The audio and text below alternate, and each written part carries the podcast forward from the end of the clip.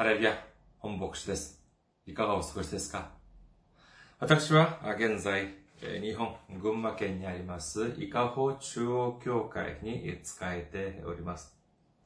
教会のホームページ申し上げます。教会のホームページ、日本語版は japan.ikahochurch.com です。japan.ikahochurch.com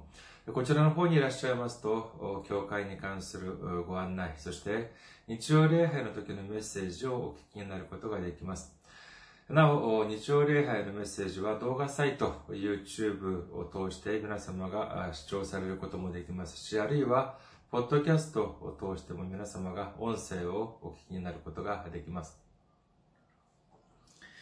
教会のメールアドレスを申し上げます。教会のメールアドレスは、いかほチャーチアットマーク gmail.com です。いかほチャーチアットマーク gmail.com こちらの方にメールを送ってくださいますと、私がいつでも直接受け取ることができます。そして、選挙支援としてご奉仕してくださる方々のためにご案内いたします。まずは、日本にある銀行、群馬銀行です。支店番号は190、口座番号は1992256となっております。群馬銀行支店番号190、口座番号は1992256です。そして、韓国にいらっしゃる方々のためにご案内いたします。これは韓国にある銀行です。KB 国民銀行です。口座番号は079-21-0736-251です。KB 国民銀行079-21-0736-251となっております。私どもの教会はまだ財政的に自立した状態ではありません。ですから皆様のお祈りと選挙支援によって支えられております。皆様のたくさんのお祈り、ご奉仕、ご関心、お待ちしております。先週も選挙支援としてご奉仕してくださった方々がいらっしゃいます。キム・ソヒャンさん、チョ・ウンソンさん、ファン・ソクさん、アン・ソンヒさん、シム・ユソクさん、イ・ジンムクさん、そして日本に復興をさんが選挙支援としてご奉仕してくださいました。ありがとうございます。本当に大きな励みになります。主の驚くべき祝福と溢れんばかりの恵みが共におられますようお祈りいたします。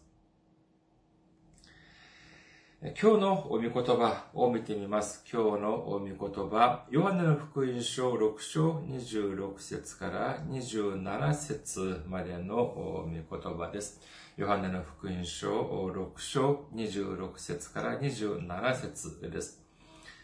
お読みいたします。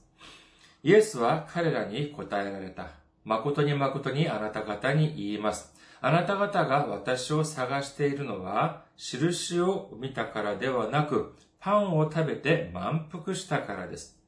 なくなってしまう食べ物のためではなく、いつまでもなくならない永遠の命に至る食べ物のために働きなさい。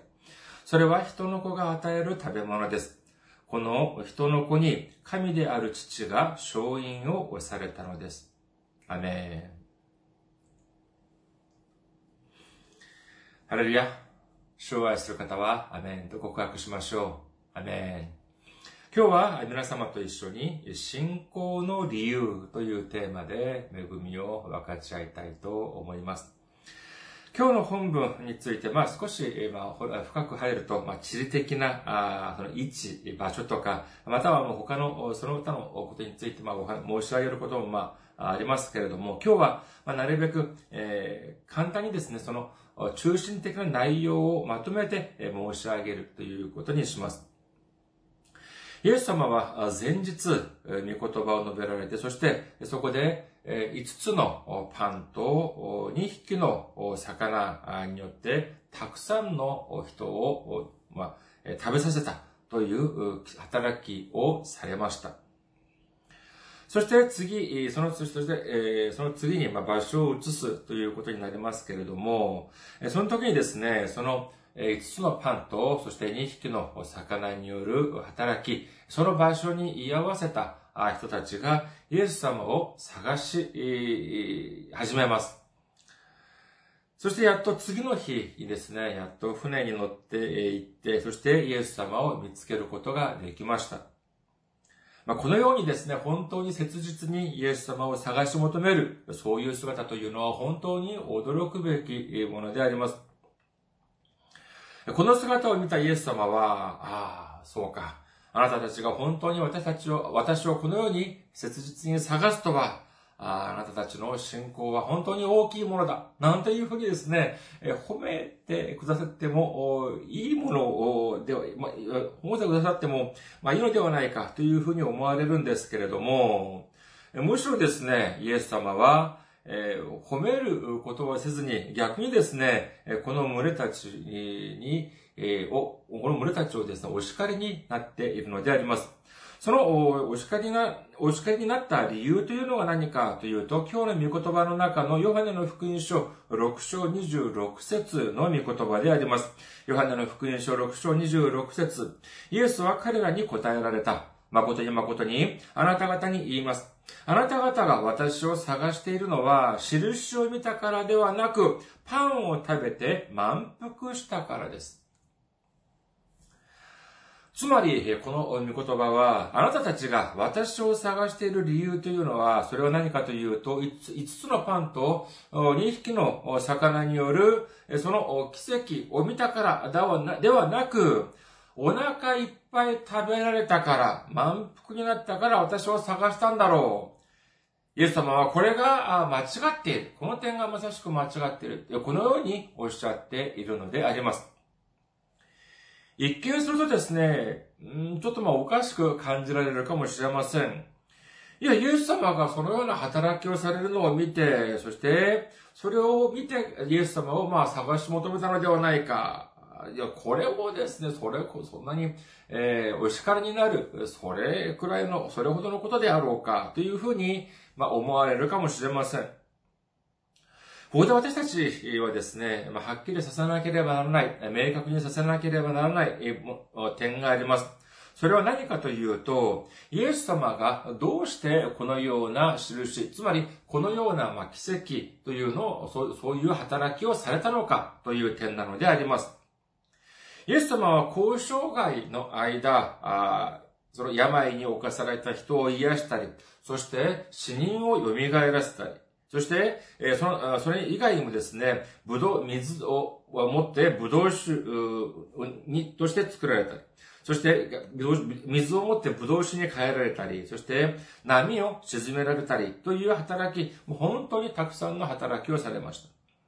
しかし、この印、この働きをされた理由は何かというのであります。これをまあ考えるためにはですね、イエス様が働かれたこの印の内容を見てみる必要があります。さあ、イエス様が、あそれでは、じゃあ、病に侵された人、病人を癒されました。そして、前を見ることができない人、歩けること、歩くことができない人を癒されました。じゃあ、その人たちは、その残された生涯の中でもう二度と病に侵されることもなく、そして怪我をすることもなかったのでありましょうか。まあもちろんそうかもしれませんが、その点については聖書にはどこにも書かれていないのであります。じゃあ死人を生き返らせたというのであれば、じゃあその人はじゃあもう永遠にそれから死ぬことはなかったのでありましょうか。いいえ、違います。やはり、寿命が来たら、みんな死んでしまったのであります。その証拠に、イエス様が生き返られた人の中で、今まで生きている人っていうのは、当然ながら一人もいないわけなのであります。じゃあ、イエス様が一度水をじゃあ、ブドウ酒に変えられたから、じゃあそれ以降私たちは、ブドウ酒がなかったらいつでも真水を持って一瞬にしてブドウ酒として作り変えることができるようになったのか。嵐が吹き荒れる時にイエス様が沈められたから、もう二度とガリレアの湖には、じゃあ嵐が起こらないのかいや、違います。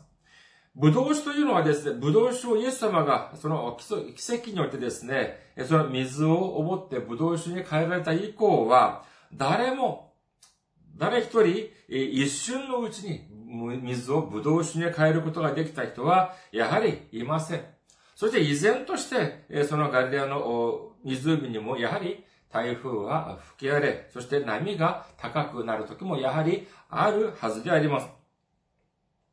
それではイエス様はどうしてこのような働きをされたのでありましょうかそれは二つを考えることができます。まず一つは何かというと、イエス様が、イエス様ご自身が神の一人子であるということを表されるためであり、そして二つ目は、天国が近づいたら、天国が私たちのところに来れば、どのようになるかというのを、えお見せになる、えこのようなためだったというふうに考えられるのであります。皆さん、天国、父なる御国というのはどういうところでありましょうか？それは他でもない、イエス様がおられるところ、そこがまさしく天の御国なのであります。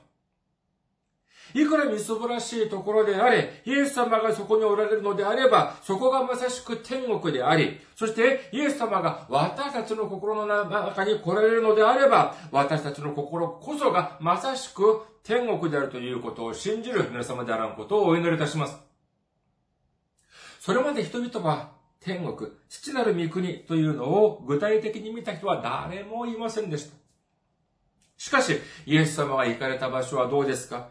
それとそこは前を見ることができない人も見ることができます。そして、え歩くことができなかった人も歩けるようになります。そして雷病に侵された人が癒され、そして聞こえなかった人も聞けること、聞くことができるようになります。そして死人も生き返るということになったのであります。この地において見せてくださった奇跡、そのような驚くべき働きというのは、それは天国の影というふうに言えるかもしれません。まだ、この世界は完全ではありません。しかし、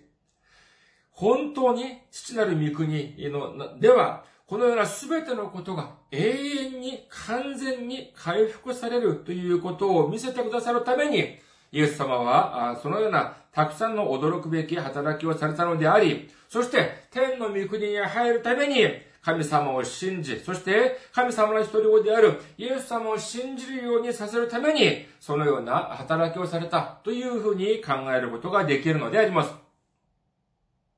しかし、イエス様を探し求めていたその群れはどうでしょうか？その群衆はどうだったでしょうか？彼らは神様の一人子ということについて関心がありませんでした。救いというのにも関心がありませんでした。天の御国についても関心がありませんでした。ただ、パンにだけ、ただ食べ物にだけ関心があったのであります。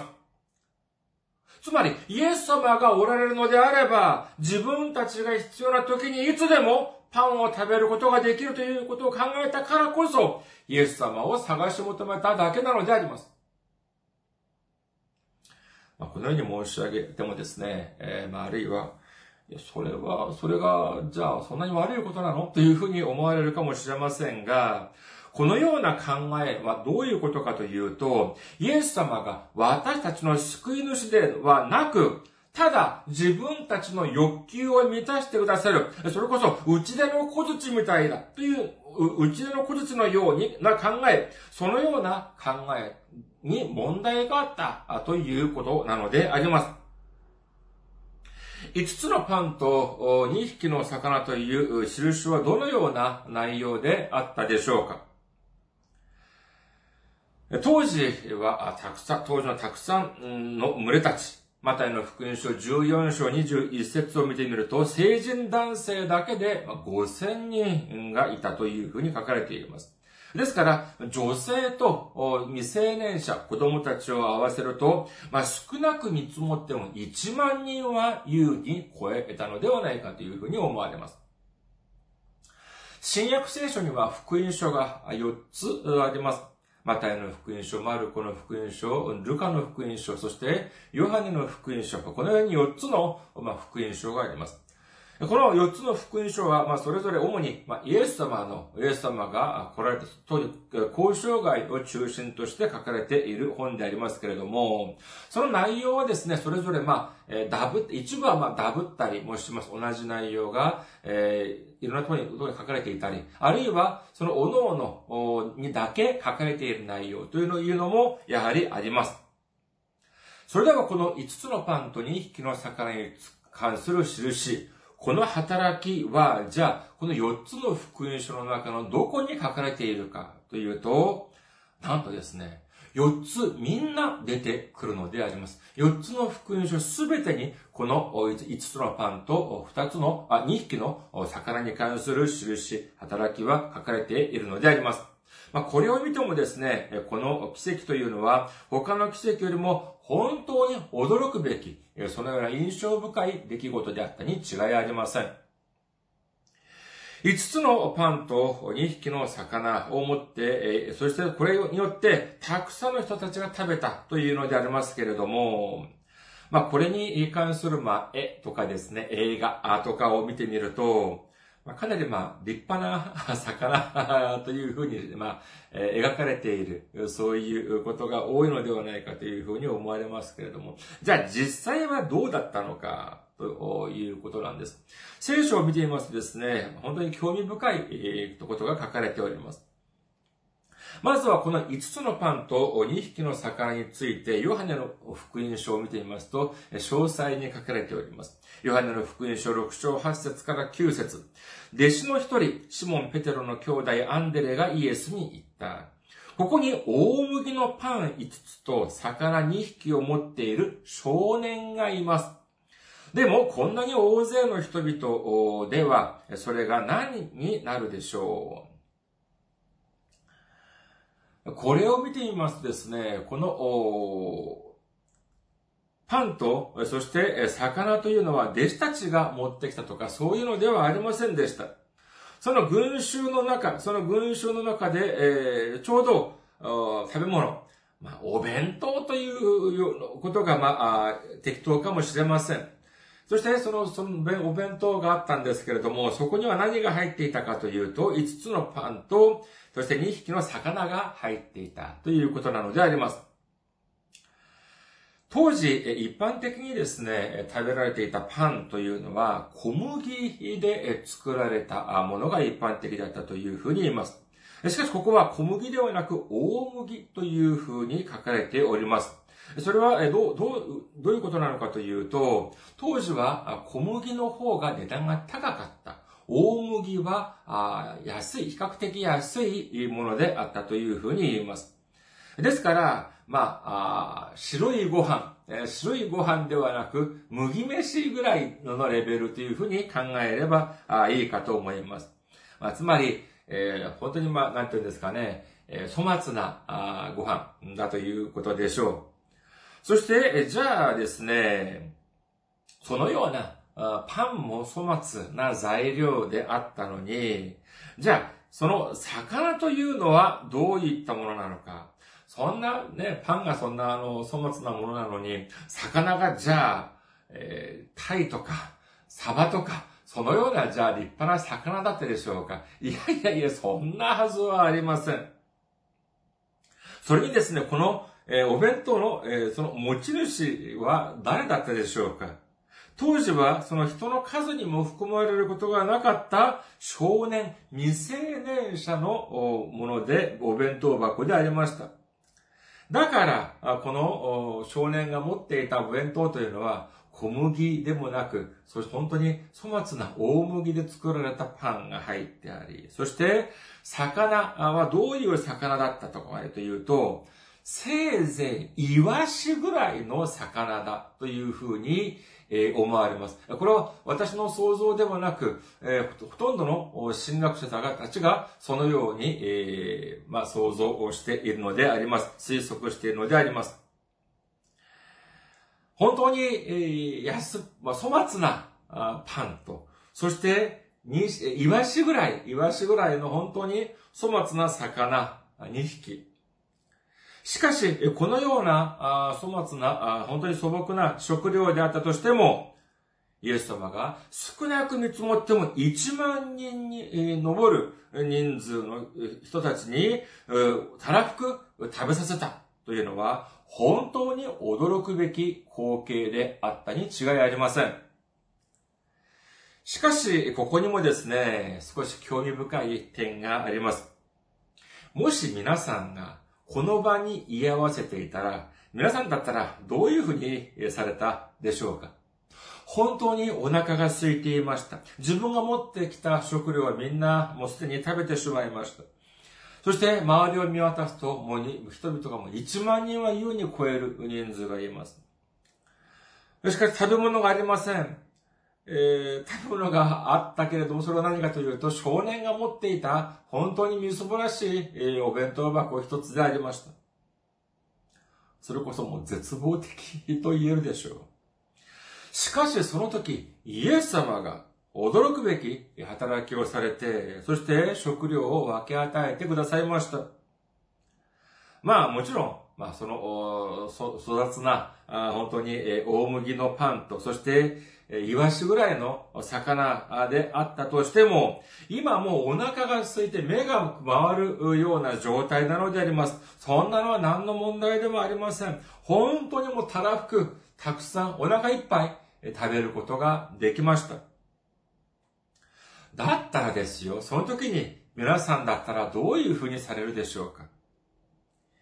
家でお母さんが作ってくれるご飯もですね、食べる時も、いただきますとか、ごちそう、ごちそうさまとか、そういうふうにあの挨拶をするものでしょう。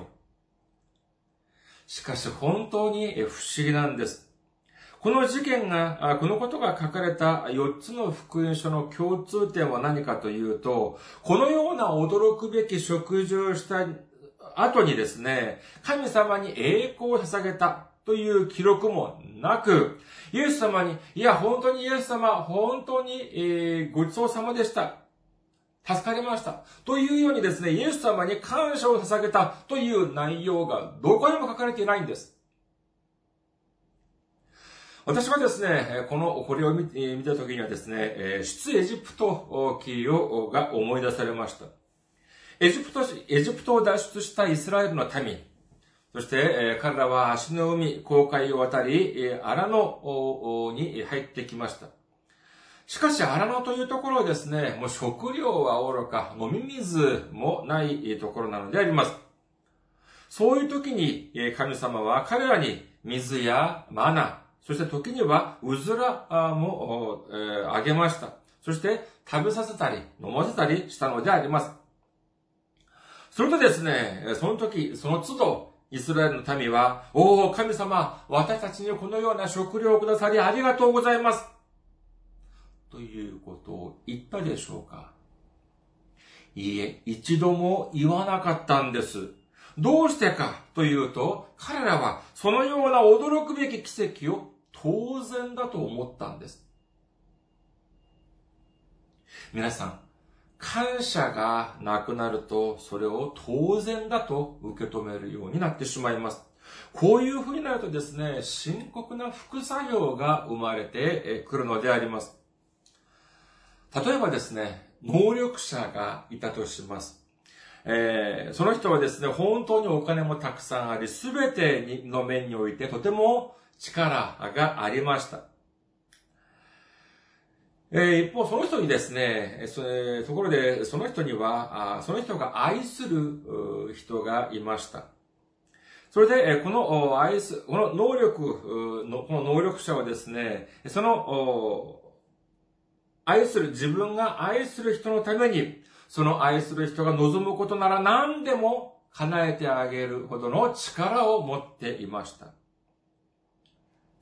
じゃあ、その党のその愛する人、その本人はどうだったのかというと、その人はですね、自分が必要な時にだけ、この能力者の方に来ます。そして、あれを買ってくれ、あれをしてくれ、というふうに、えー、自分に必要な時だけ、この能力者のところに来ます。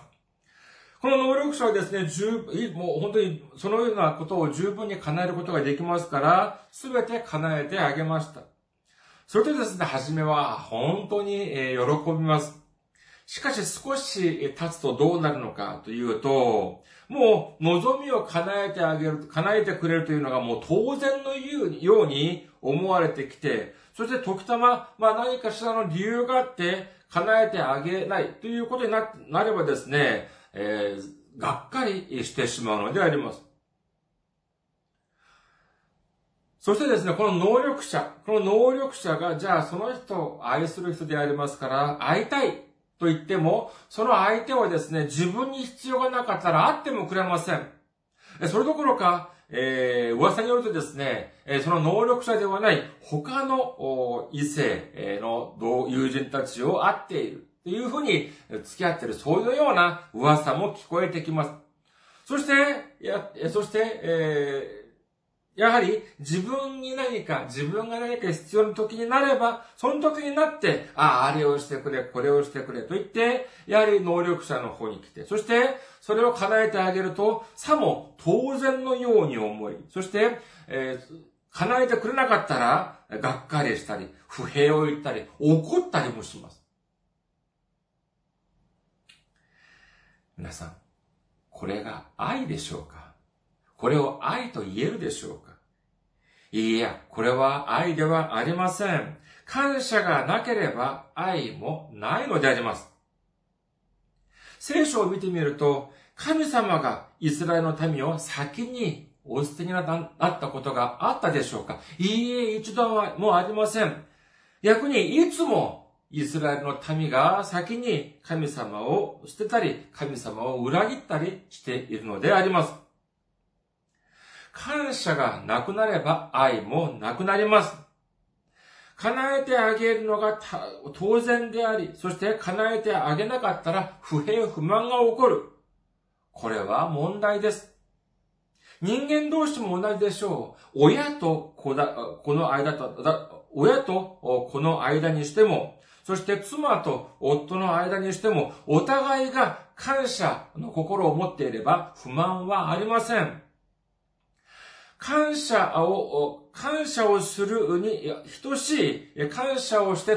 感謝をするくらいのことであったにしても、それを当然として受け止めるというふうになれば、その時から不平や不満が生まれるのであります。皆さん、イエス様がしてくださったのが、ただ一日一日えー、食べるもの、食べる、その食料の問題、食べる問題を解決してくださった。ただ、それだけでしょうか？イエス様は何よりも十字架の上で私たちを救ってくださいました。私たちの力では絶対に成し遂げることができないにもかかわらず、イエス様は自らの命をとして、自らの命によって私たちを救ってくださったということを信じる皆様であらんことをお祈りいたします。これを、これが分かれば、不平もなくなります。不満もなくなるのであります。ちょっと話題を変えてみましょうか。皆さん、お金、好きですか？まあ、これはちょっと語弊があるかもしれませんが、お金は必要でしょうか？お金が必要でない人は誰もいません。それではじゃあどれくらいあったら皆さんは十分だと思われるでしょうか ?1 億円 ?2 億円ぐらいあったら皆様は満足されますか？いいでしょう。100億円だったらどうでしょうか ?100 億です。最近見ていますですね、えー、コロナとかあ、そういう問題で、まあ、経済的に、えー、苦労されている方がたくさんおられると思われます。そんな時にですね、えー、まあ、まあ、政府からのま支援金、給付金というのが、まあ、ありますけれども、まあ、ありがたい、本当にもう助かる、いろいろな、えー、特別給付金もあれば、持続給付金もいろいろ様々あるようでありますけれども、本当にそれはまあ、助かる。えしかし、助かりますけれども、それがまあ、それで十分だというふうに考えられる方は、考えておられる方は、それほど多くないというふうに聞きます。そんな中ですね、政府が皆さんに100億円を支援するというふうな知らせが来ました。これは詐欺ではありません。本当だとしましょう。ただ、二つ条件があります。一つは何かというと、申し訳ありませんけれども、東京にある日本銀行まで取りに来てもらえませんかということであります。行きませんか？当然行くでしょう。私が言る今、群馬からでも当然行くでありましょうし、もう群馬からとかでも問題じゃなく、もう地球の反対側だって言っても、100億円遅れるっていうんですからね、えー、それは当然、えー、行くはずであります。えー、もう地球の裏側だって行くでしょう。えー、しかしですね、2番目の、2番、じゃあ2番目の条件があります。これは何かというとですね、お金を受け取りに来る過程で一度も起こってはならない。一度も、えー、カッとなってはならない。起こってはならない。これが条件で、えー、ありました。期限はありません。いつでもいいから、東京まで来てですね、100、えー、日銀、日本銀行まで来てですね、100億円もらってくださいっていうふうに連絡が来たとしましょう。この100億円があればですね、もうコロナとかの問題じゃないでしょう。もう私が一生の間楽に暮らすことができるくらいのお金です。自分だけではなく、自分の子供、そして孫までもですね、本当にあの、お金の経済的な苦なく、暮らすことができる、そのような金額であります。東京に向かう足取りのなんと軽いこと。当然でしょう。もう感謝が溢れるはずであります。さあ、まあ、電車や新幹線やバスやあ飛行機に乗って、えー、東京に向かいます。しかしその途中ですね、故障してしまいました。飛行機が遅れたり、えー、新幹線やあバスが故障して止まってしまいました。途中で降りてタクシーの乗り換えたり、バスに乗り換えたりしなければなりません。また、飛行機が遅れたら何時間もまたされるかもしれません。その時皆様じゃあ、怒りますか？不機嫌になりますか？考えてみてください。100億円ですよ。100億円ももらえるんです。それがもう約束されているんです。さあ、駅から出てきて、空港から出てきて、バスを待っています。長蛇の列です。何時間も待っているんですけれども、誰かが私の前に割り込みをしてきました。それでは皆さん怒りますか？まあもちろん一瞬は、なんだよっていうふうに思われるかもしれませんけれども、考えてみてください。100億円が手に入るんです。そんなのはもう大丈夫でしょう。気にしなくても大丈夫です。そして、えー、歩いていたらですね、ある人が来てきて近づいてきてですね、すいません、お願いがあります。1000円だけ恵って、恵んでくださいっていうふうに、えー、言われました。皆さんだったらどうしますか ?1000 円助けてあげるでしょう。皆さんはもう少ししたら100億円をもらえるんですよ。このようなことを分かっているのであれば、少し、えー、がっかりするようなことがあっても怒らずに済むのであります。皆さん、いくら私たちの目では本当にみすぼらしいものであった、あるにもかかわらず、誰かがそれを100億円出して買ったとするのであれば、それは100億円という価値がつくことになります。それでは、私たち一人一人の価値、私たち一人一人の値打ちはどれほどのものでありましょうか皆さんは皆さんご自分がどれほどの値打ちがあるというふうに思われますか？ヨハネの目視録5章9節から10節には次のように書かれております。ヨハネの目視録5章9節から10節彼らは新しい歌を歌った。あなたは巻物を受け取り、封印を解くのにふさわしい方です。あなたは、ほふられて、すべての部族、言語、民族、国民の中から、あなたの血によって人々を神のためにあがない、私たちの神のために彼らを王国として祭司とされました。彼らは血を治めるのです。皆さん、イエス様はご自分の血によって私たちをあがなってくださったというふうに書かれております。つまりこれは何かというと、イエス様はご自分の血によって私たちを買ってくださったということなのであります。これは何かというと、私たちの価値というのは何と等しいのかというと、イエス様の血と同じような値打ちがあるということなのであります。皆さん、これが本当でしょうか？本当なんです。それではイエス様の血の、イエス様の血潮の値打ちはどれほどでしょうか ?100 億円 ?200 億円ですか？いえ、違います。これはもう全世界ではなく、全宇宙をすべて合わせたとしても、イエス様の値打ちには至らないというふうに言えるでしょう。これがどういうことを指しているでしょうか？このイエス様の血潮の値打ちがまさしく私たちと同じ値打ち、私たちを救ってくださるためにイエス様が払った価値なのであります。では、このために、私たちがしたことは何でしょうか？そうです。私たちがしたことは何一つないのであります。このような尊い贈り物を神様は何の条件もなしに私たちにくださいました。これこそがまさしく神様の愛なのであります。私たちの人生の中で時には足りない時があります。しかし、そして、えそれが、起こる、不満に思う時もあるかもしれませんが、それまでもすべて、えー、主の恵みだと考えれば、感謝が溢れるしかないではありませんか。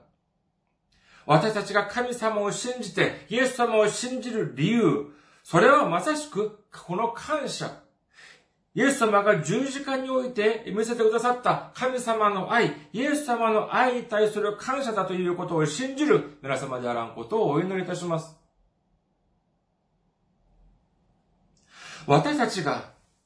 世俗的なものをくださいという、これが過ちだというのではありません。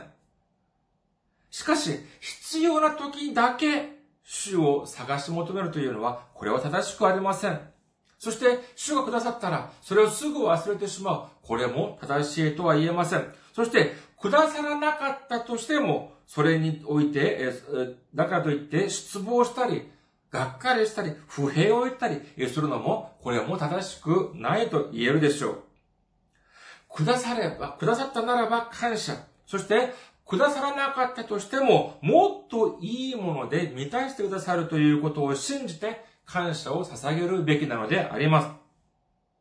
考えてみてください。私たちを救ってくださるために、それほど素晴らしい、それほど高い、えー、その、ものを支払ってくださった。にもかかわらず、じゃあそれで、